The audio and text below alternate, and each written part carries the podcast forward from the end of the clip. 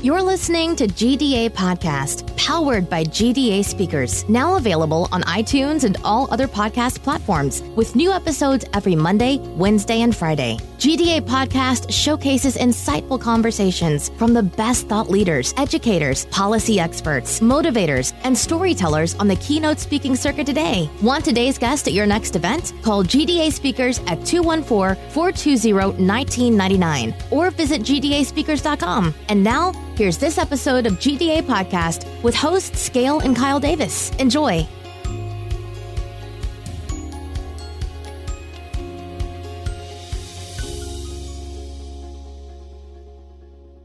All right, so with us today on GDA Podcast, we have Dr.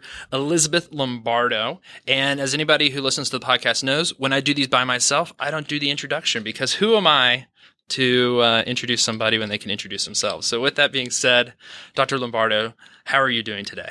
I am doing very well, and I'm honored to be here. So, thanks for having me on.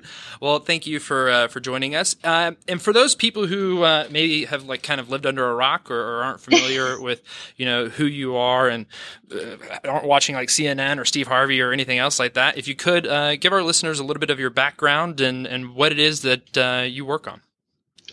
So the short uh, response to that is I um, I'm actually a physical therapist by training. I was a practicing PT for a couple of years. I went back to school to get my PhD in clinical psychology because um, everything starts in our mind. It's all mindset, whether it's physical health or business success or a good relationship. It all starts in our mind.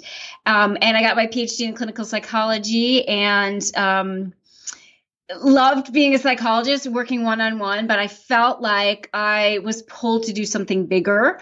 And we could talk more about that if that's of interest. Um, and so i wrote uh, my first book which was called a happy you your ultimate prescription for happiness. And i learned a little statistic as i was writing that that the average book sells 250 copies or less the first year. And given that I was going to ask my mother and my husband to buy at least, you know, a couple dozen, I realized I had to get the message out there. So that's when I uh, went on this adventure to do a fair amount of media and speaking with the caveat that I used to be so fearful to get in front of even a handful of people. And now I'm on, as you mentioned, TV quite frequently, Today Show, um, Good Morning America, Dr. Oz, um, Steve Harvey, as well as The Prince, Wall Street Journal, mm-hmm. New York Times, Forbes, blah, blah, blah. All of it. Uh, yeah. I've been very blessed with media. well, that's good. Yes. Um, so one of the things that you mentioned uh, prior to us going to record is that your whole, I guess you could say, brand or the, your approach to life is is helping people. Um, and correct me if I'm wrong. To, to better understand their inner critic and, and how to work with it. Is is that right? Yeah, we all have an inner critic. Um, and I work with, you know, some of my clients are literally household names who make, you know, 10 million or more a movie um, or get that much to play a certain sport. It doesn't matter who we are. We all have an inner critic that sometimes says, you're not good enough. Don't mess up you're in way over your head. Now, sometimes an inner critic is quiet, but when stress levels get higher, that inner critic tends to be louder and louder and tends to take control of our thinking. So, you know, you mentioned that when you decided to go back uh, and get your PhD in clinical psychology, that you were uh, almost pulled to do something bigger. Was it because of your inner critic, or, was it how how did you go that route? And what was that thing that pulled you, or what what uh, were you being pulled towards? So when I after after I got my PhD, I was working. Um, I was actually working at um, Parkland Hospital in Dallas. Down in Dallas, I did my uh, postdoctoral training down there, and I had this client. I, I, did. I worked in the emergency room, so when people came into the emergency room and suffered trauma, I was there to help support them. And I had this consult for this guy who um, had had a, a, bilateral upper extremity amputation, which means both of his arms have been cut off. He was an electrician and he'd been working on a wire that was supposed to be turned off, but it was very active. And while he was walk, working on it, this huge volt of current went through both arms. Um, and in order to save his life, they had to amputate his arms. So I I distinctly remember he was already in his room, and I remember I had my white coat on because I was trying to look all professional, and I was knocking on the door, and I was thinking, what am I going to do for this guy? I mean, obviously he's depressed. He's you know he's never to be able to work again. Obviously he feels hopeless and helpless. Like how am I going to How am I going to help this guy? Now, as a caveat, I respect that's not really what you want your shrink thinking, but this was early in my training. So this is where my mindset was. And I knocked on the door, opened the door, and there is this gentleman, Roger, who was sitting in a chair, big, bushy brown hair, no arms, with a huge smile on his face. And I thought, oh my gosh, he's delusional. But he was not delusional. He was actually very happy. And he was happy because he was focused on the fact that his life had been saved, not on the fact that he had lost his arms. It was all about focus. It was all about perspective. And it just struck me that if this guy could be so happy, then what was wrong with me? I mean, it was pretty happy, but I wasn't this happy. I wanted more of that. And I wanted, I wanted the world to understand how we all can be happier, even if something traumatic like losing both your arms happens to us. So, how is it that may, and I'll, and I'll even speak to myself on this. How is it that some people, or maybe even most people, how is it that their focus or their perspective is is one that bends more towards the negative rather than the positive? And what can people do, um, you know, maybe instantly or over time to help shift that perspective? Well, you know, I'm going to start with the second part of that in terms of, you know, is it even possible to change? You, did not come out of your mother's womb beating yourself up. I'm not good enough. I don't, you know, I don't deserve to be in this group, whatever it is. That's all learned. And anything learned can be unlearned and relearned. The reason why we have a propensity to view things negatively is a couple things. One, it's a defense mechanism in terms of if I think the worst, you know, people often think if I think the worst, then I'm prepared. I call it umbrella syndrome, right? If, if, if, I, if I bring my umbrella, then it, it's not going to rain. Um, sometimes people think the worst because they don't want to be disappointed if I think the best and it doesn't happen, then I'll be disappointed. So if I think the worst, then then it's okay. I'll I'll I'll be able to better better handle it. Um, neither of those are true. I've never worked with someone who was worried about her children, and then if a child died, said, "Oh, not a big deal. I was worrying about it already." Um, the other reason why people have a propensity to view things negatively is stress stress literally changes our brain. And so if you think of stress from zero to 10, zero is no stress at all. You just got off the massage table. 10 is the most stressed out you've ever been. When you're at a zero or one of stress, you can see everything. It's when your frontal lobe, this beautiful part of your brain that makes us human, we can see things um, we can solve problems. We have a you know a clear perspective a really open perspective. As our stress level gets higher our ability to see things narrows and we go from using our beautiful frontal lobe to our limbic system which is our emotional reasoning. Um, and that tends to be geared towards more what we call negative filtering focusly, focusing almost exclusively on the negatives. And so if you ever notice how there can be a, a situation a person an event in your life that when you're stressed out you view it differently than you do if you're calm and really relaxed I'm, I'm laughing about that because uh, it's it's funny like when you when you start like new relationships. So I'm a single guy and I'm dating here in Dallas. You know, it's what's funny about it is like uh, one this girl that I'm dating, she says this thing to me, and I'm like? And in my head, I'm like, why are you thinking it like that and not this other way. And I know, and I'm, I'm laughing to myself now because I, I know that there's like four or five just key stressors right now that's going on in her life. Yeah. And I'm just like, I, I, would just love to shake her and be like, Hey, what? you just shift your, tilt your perspective just a little bit. Like it, this is a short term problem and it's not even worth all this like angst and like, you know, cortisol levels through the roof and all, all that other fun stuff that kind exactly. of goes along with it. Yeah, and you know that's so important because it's important to remember not only for ourselves that we see things differently, but when we, you know, think about how um, one reacts when one is stressed. Right? When I'm stressed out, I don't even want to be with me, like much less my poor children and, and husband. So when our loved ones, when our friends, when our coworkers act in ways that aren't really consistent with who they are, instead of personalizing and getting upset with them, one perspective or one approach is just to take a step back and say, you know what? Poor deers using their limbic system and not their frontal lobe. I'm going to give them the benefit of the doubt, get a good night's sleep, and then we're going to have a conversation tomorrow. So, there are people that I've kind of come across in my life who I just feel that they're just. Uh, perpetually just stuck in kind of that limbic response that you're talking about that that yeah. emotional response that leads them to um, uh, to jump to the very worst of things when yeah. in reality that that's not the situation um, yeah. how do you uh, from an outside perspective, how do you interact with those people, uh, but more important, uh, in, in, a way that um, eases tensions or, or, lessens their reliance on that uh, response? Uh, mm-hmm. But more importantly, if you are one of those people, um, and like you said, you have to like start rethinking things. How can you yeah. self-reflect on that as well? Yeah, you know, you literally have to rewire your brain. So if you think about a thought, a thought is just certain nerves firing in a certain pattern. Mm-hmm. And if you if your nerves fire kind of off to the right, let's say not really, but you know off to the right, you have one thought. If they fire off to the left, you have another thought. Um, and the more you have a thought, the more likely you are to take that path. So it's the same thing with behaviors.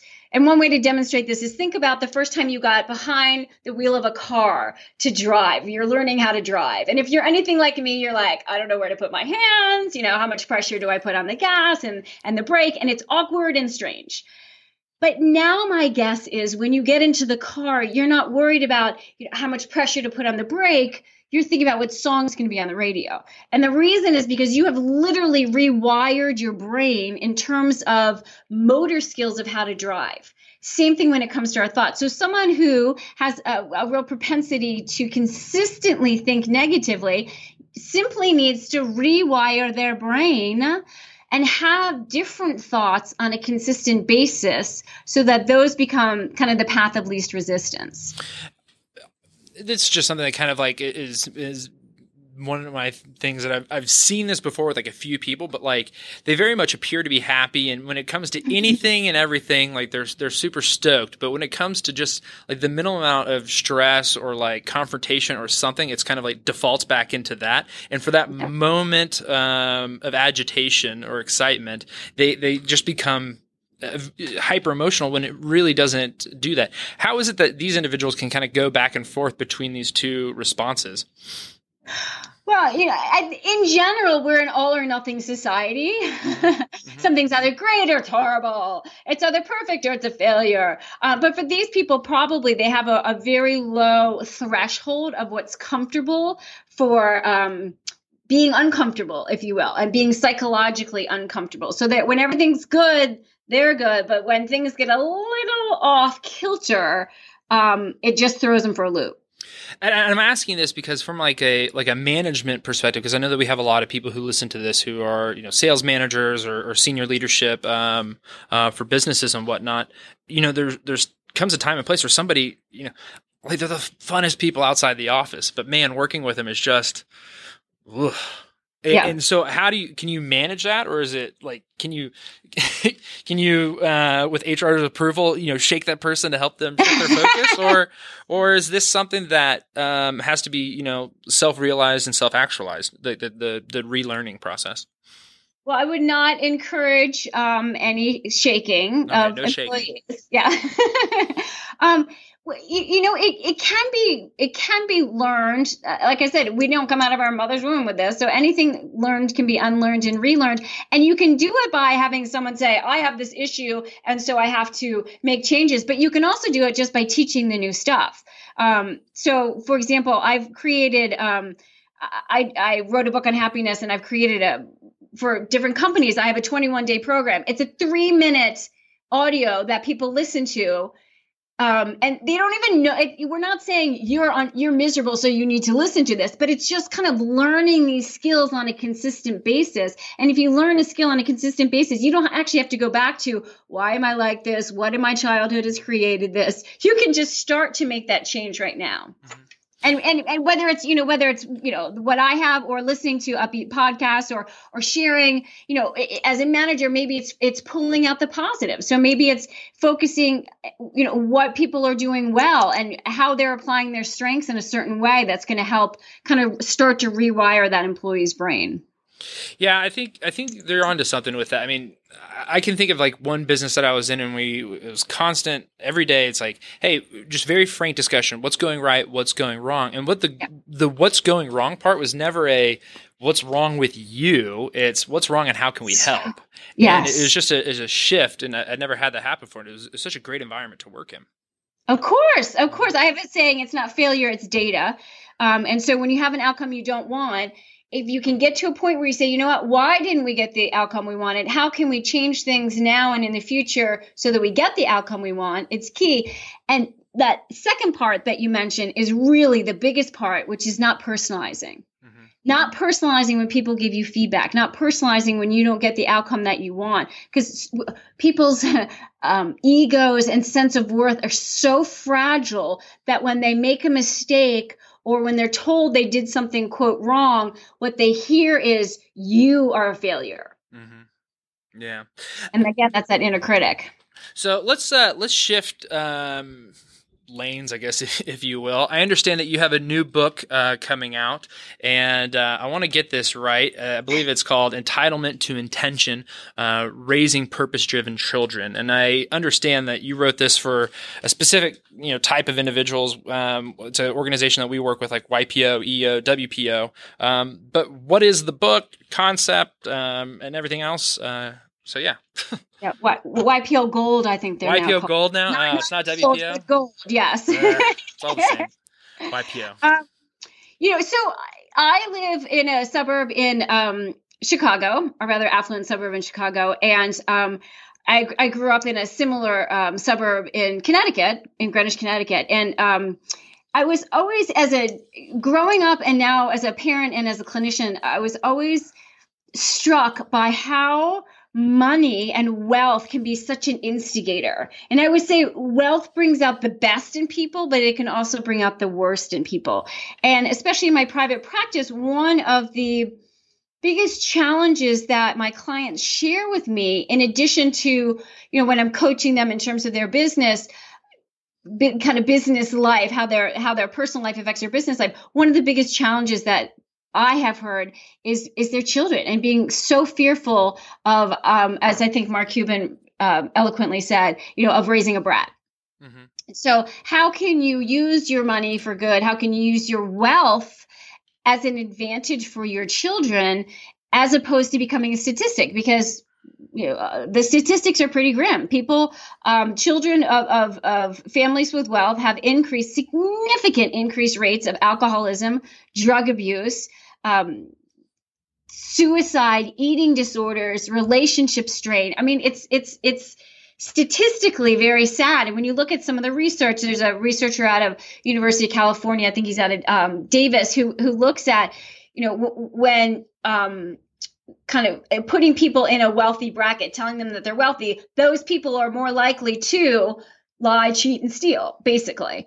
Um, and so my whole premise is it's not the wealth per se that's causing these negative effects that we that we see in affluent individuals and affluent children it's actually a sense of entitlement and entitlement is i deserve it because mm-hmm. I, I deserve special privileges because I deserve for people to act a certain way to me just because of who I am. And the problem with that is it really um, it create I, I would say the best way to make someone miserable is to create entitlement. It really creates this false sense of self which is i only believe in myself. I only feel good about myself when i'm getting those special privileges. Um, and that's that's a lot of stress to put on yourself in the world because the world doesn't always act the way that you want them to.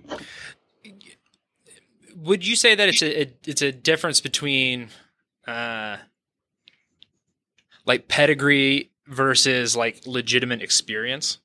I mean, like there's some people who, in in all honesty, just based off of what they've accomplished, that kind of like I don't want to say entitlement, but like they they deserve a level of respect versus somebody who it's just the kid.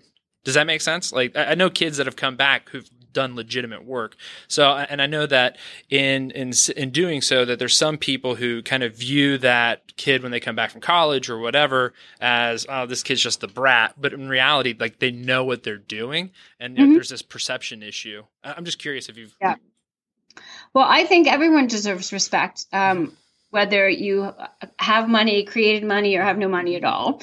And entitlement isn't really about um, respect. Entitlement is really about um, bowing down and and and having people really react in, in the, the perfect way that you think they should. They should only serve you you know nuts that are in a bowl or else i'm going to you know or there's that no blue m&ms. Yeah, ex- exactly, exactly. So entitlement is really it's not so much deserving respect on a on a heartfelt level. It's it's thinking that you deserve privileges and people to react to you in a certain way. I say the goal is to go from entitlement, how is the world here to serve me? and move it to intention. How am I here to serve the world? And not in terms of giving everything away and you know having no money. But in terms of what are your gifts that you're here to share with the world? When we look at happiness when we look at true success it is not about having wealth and just sitting in a box. It's about sharing your gifts whether it's your your finances your values your strengths that are important to you. That's when we have true happiness. That's when we have true success. So you know, for a lot of these, and, and I've seen them. I've, I've, been to Greenwich, Connecticut. I've been to you know Westchester County, and all of these like kind of like crazy affluent areas where you know people point to it and they say, "Hey, these kids, you know, they just it's life's hand on a silver platter. So how can you how can you get these kids kind of when they're growing up to ha- be more intentioned rather than having to learn the hard way, you know, post college when dad says, "Hey, you're not working here right away," or or mom says the same thing. Yeah, and you know, I, I just take a step back even for that. You know, I think there's for some people there's this notion of oh you have you have money so you have no problems. And i've actually as a clinical psychologist had clients who have come in and said that they were hesitant to even speak with me because they're they're kind of embarrassed about their problems mm-hmm. uh, because they feel like they shouldn't. We all have problems. That's that's human nature. Um, so it's not something to be embarrassed about. It's just something to say okay this is not working for me. Let's figure out what we can do. When it comes to helping raise purpose driven children you know, one of the key things to do, and this is my platform, whether we're talking about kids or adults, is help them cultivate what I call unconditional self worth. Unconditional self worth means you believe in yourself regardless. And it's in contrast to conditional self worth, which is what most of our society is. I believe in myself if. And it may be I believe in myself if I look a certain way. I believe in myself if I make a certain amount of money. I believe in myself if people bow down to me. I believe in myself if people acknowledge who I am. But when you have that if unconditional self worth, it impacts every single interaction that you have. Uh, because how you view yourself impacts how you view other people. So people with conditional self-worth are the ones I talked about before. They don't want to get feedback because any feedback they hear, what they really hear is you're a failure. Mm-hmm. People with conditional self-worth operate from a win-lose. If I win, then you lose. If you win, then I lose. And I don't want to lose. So I'm going to put you down. I'm going to push you down. I'm going to somehow feel better than you so I can feel better about myself. Um, and, you know, as a society, this is this is this is where we are. We're making fun of celebrities for you know doing something, or we see you know the bullying that goes on. All of that is conditional self worth. So the biggest gift you can give your children, and frankly yourself, is unconditional self worth, which is based not on external events, but on internal your values applying your values your strengths what's what's important to you. And it's it's it's a sense where you believe in yourself not like you're better than other people because that's conditional self-worth. Narcissism is conditional self-worth. But it's that sense of i believe in myself and i'm going to follow what's important to me my purpose. I'm going to follow that regardless of what other people say or do. And when we do that on a consistent basis, not only are we happier, but our relationships are better.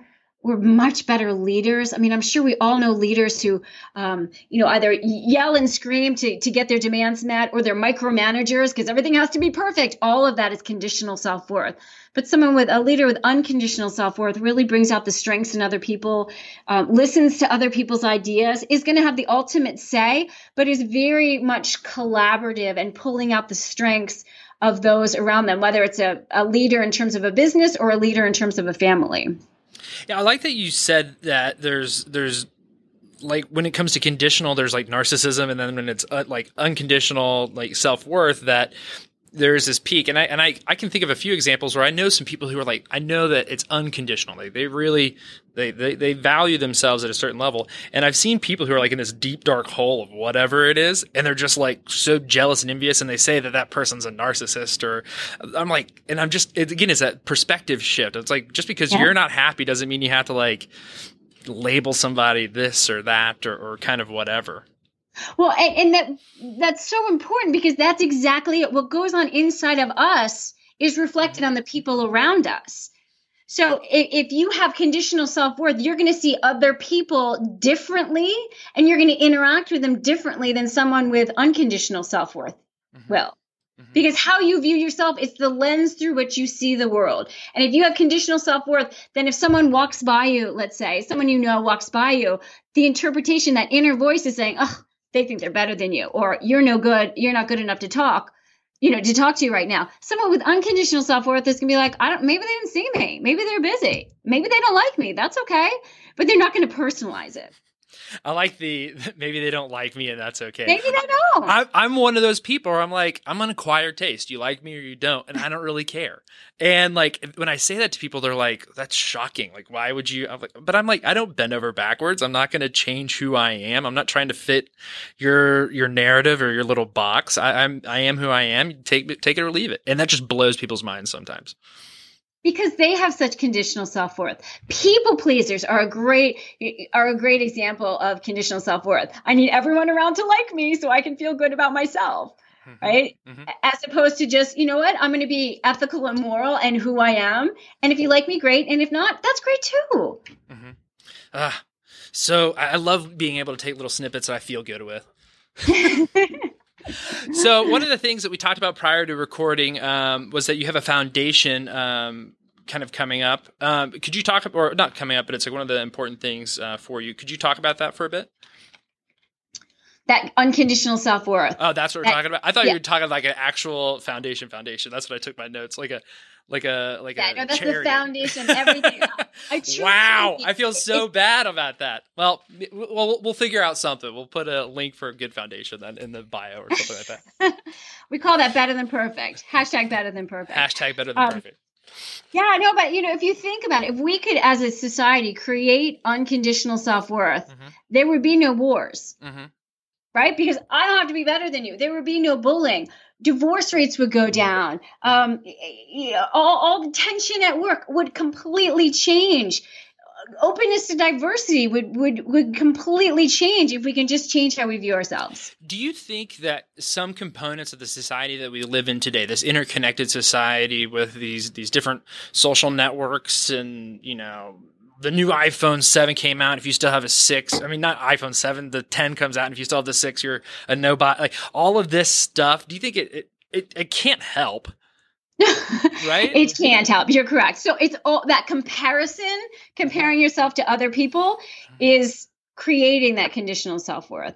The difference is are you at a place where you can say, "Oh my gosh, I have to get the next one so that, you know, uh, people like me or so that I'm in or so I'm cool?" Or are you like, "Oh, yeah, I'd like to get the next one because it'd be cool. You know, it, I want to see what it's like, but I don't, it doesn't affect my sense of worth of mm-hmm. who I am to get it or not. That's the difference. Yeah. I mean, I'm just thinking like on Instagram, for instance, like I have a lot of friends who they, they they travel. I mean, not like so like they travel far more than like the average American, but they, they don't travel so much. But like every single photo on their feed is curated and it's just strictly like beach pics for like the next six weeks, even though they were only there for like four or five days. They just managed to squeeze so many pictures that that's what that's what they're putting out in the world to this, this yeah. false image of who they are or what they're about.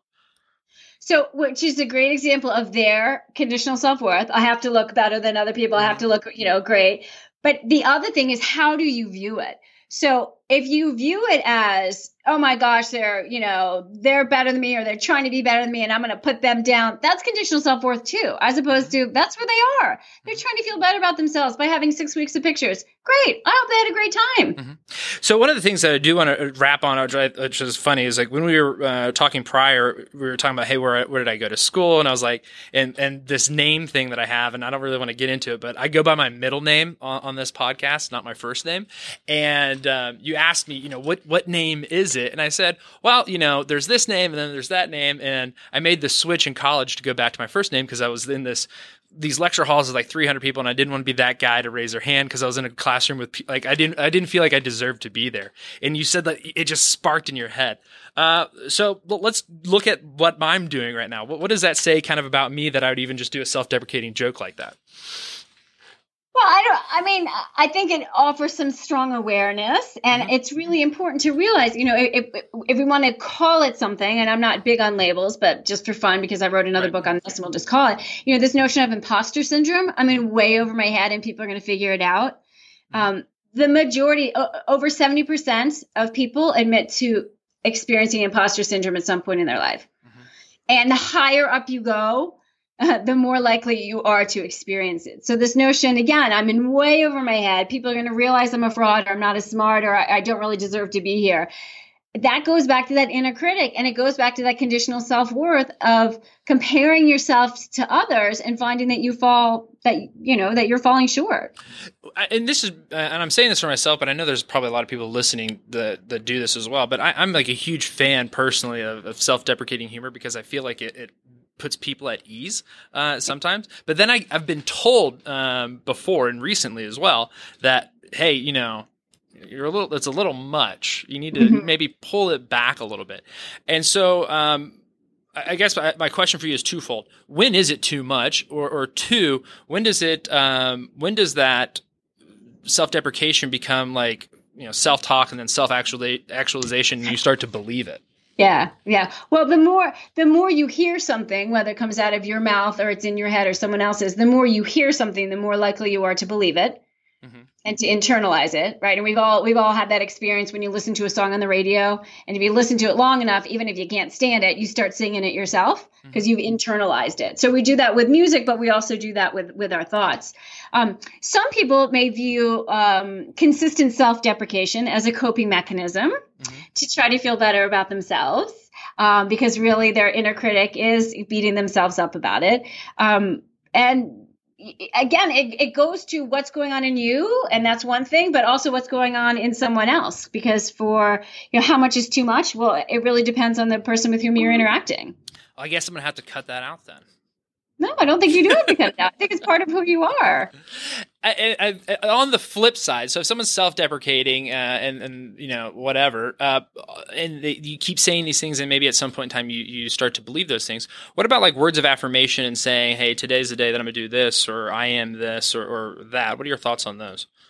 Yeah, so it goes back to what we were talking about in terms of rewiring your brain. We've probably all experienced affirmation or trying to, you know, I believe in myself. Today I'm getting the sale. I'm not going to lose it on my child today. You know, whatever it is. Right. Um, and the the the issue with that is if you think about think about this. Scientists think we have about 60,000 thoughts a day, and about 90,000 are the same as yesterday, mm-hmm. and uh, about 35,000 are negative. Okay. Mm-hmm. So if you consistently, without even realizing it, have a thought that's negative, I'm no good, I'm not worthy, and you have that thought, I don't know, a thousand times in a day. And then you have an affirmation, I believe in myself mm-hmm. once or twice. Then you got two thoughts versus a thousand thoughts a day. If you think of a tug of war on those, who's going to win? Right.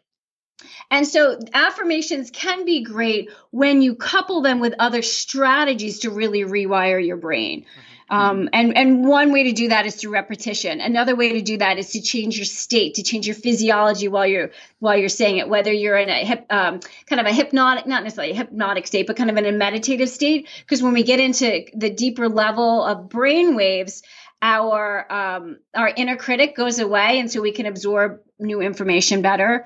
Um, but there's a whole host of ways to use affirmations in a way that really will allow you to rewire your brain for good. Mm-hmm.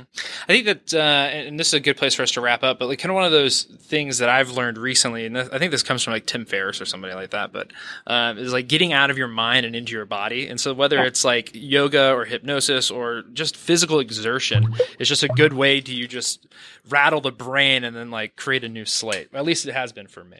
Yeah, to change your state. I have in my home office, I have a personal, like one of those mini trampolines. Mm-hmm. And so when I am stressed or when I can't think straight because if I'm writing or something, I will jump on that. And I will tell you, there are times when I'm in my office in the afternoon and I look over and one of my kids who's stressed out about a math problem or something is over there jumping on the trampoline, goes back to the math problem and can figure it out. So changing your state can be very powerful. Change your states, people. And if you want to learn more, then uh, give GDA speakers a call uh, so that you can have uh, Dr. Elizabeth Lombardo come speak for you. You can do so by calling uh, 214 420 1999. I almost gave my cell phone. That was kind of funny. Uh, or you can go to gdaspeakers.com uh, for the podcast transcripts, books. And when does the new book come out, by the way? And, and what's the full title again? The new book comes out. I was going to the editor this week. So hopefully the next month or so it'll be out. And the title is from entitlement to intention, raising purpose driven children. There we go. Cool. Well, uh, we'll put a link there once the book is available via Amazon or something like that so uh, people can buy that or pre order it or, or whatnot. Um, again, uh, you can go to GDA Podcast for that. Uh, thanks again, uh, Dr. Lombardo. Thank you.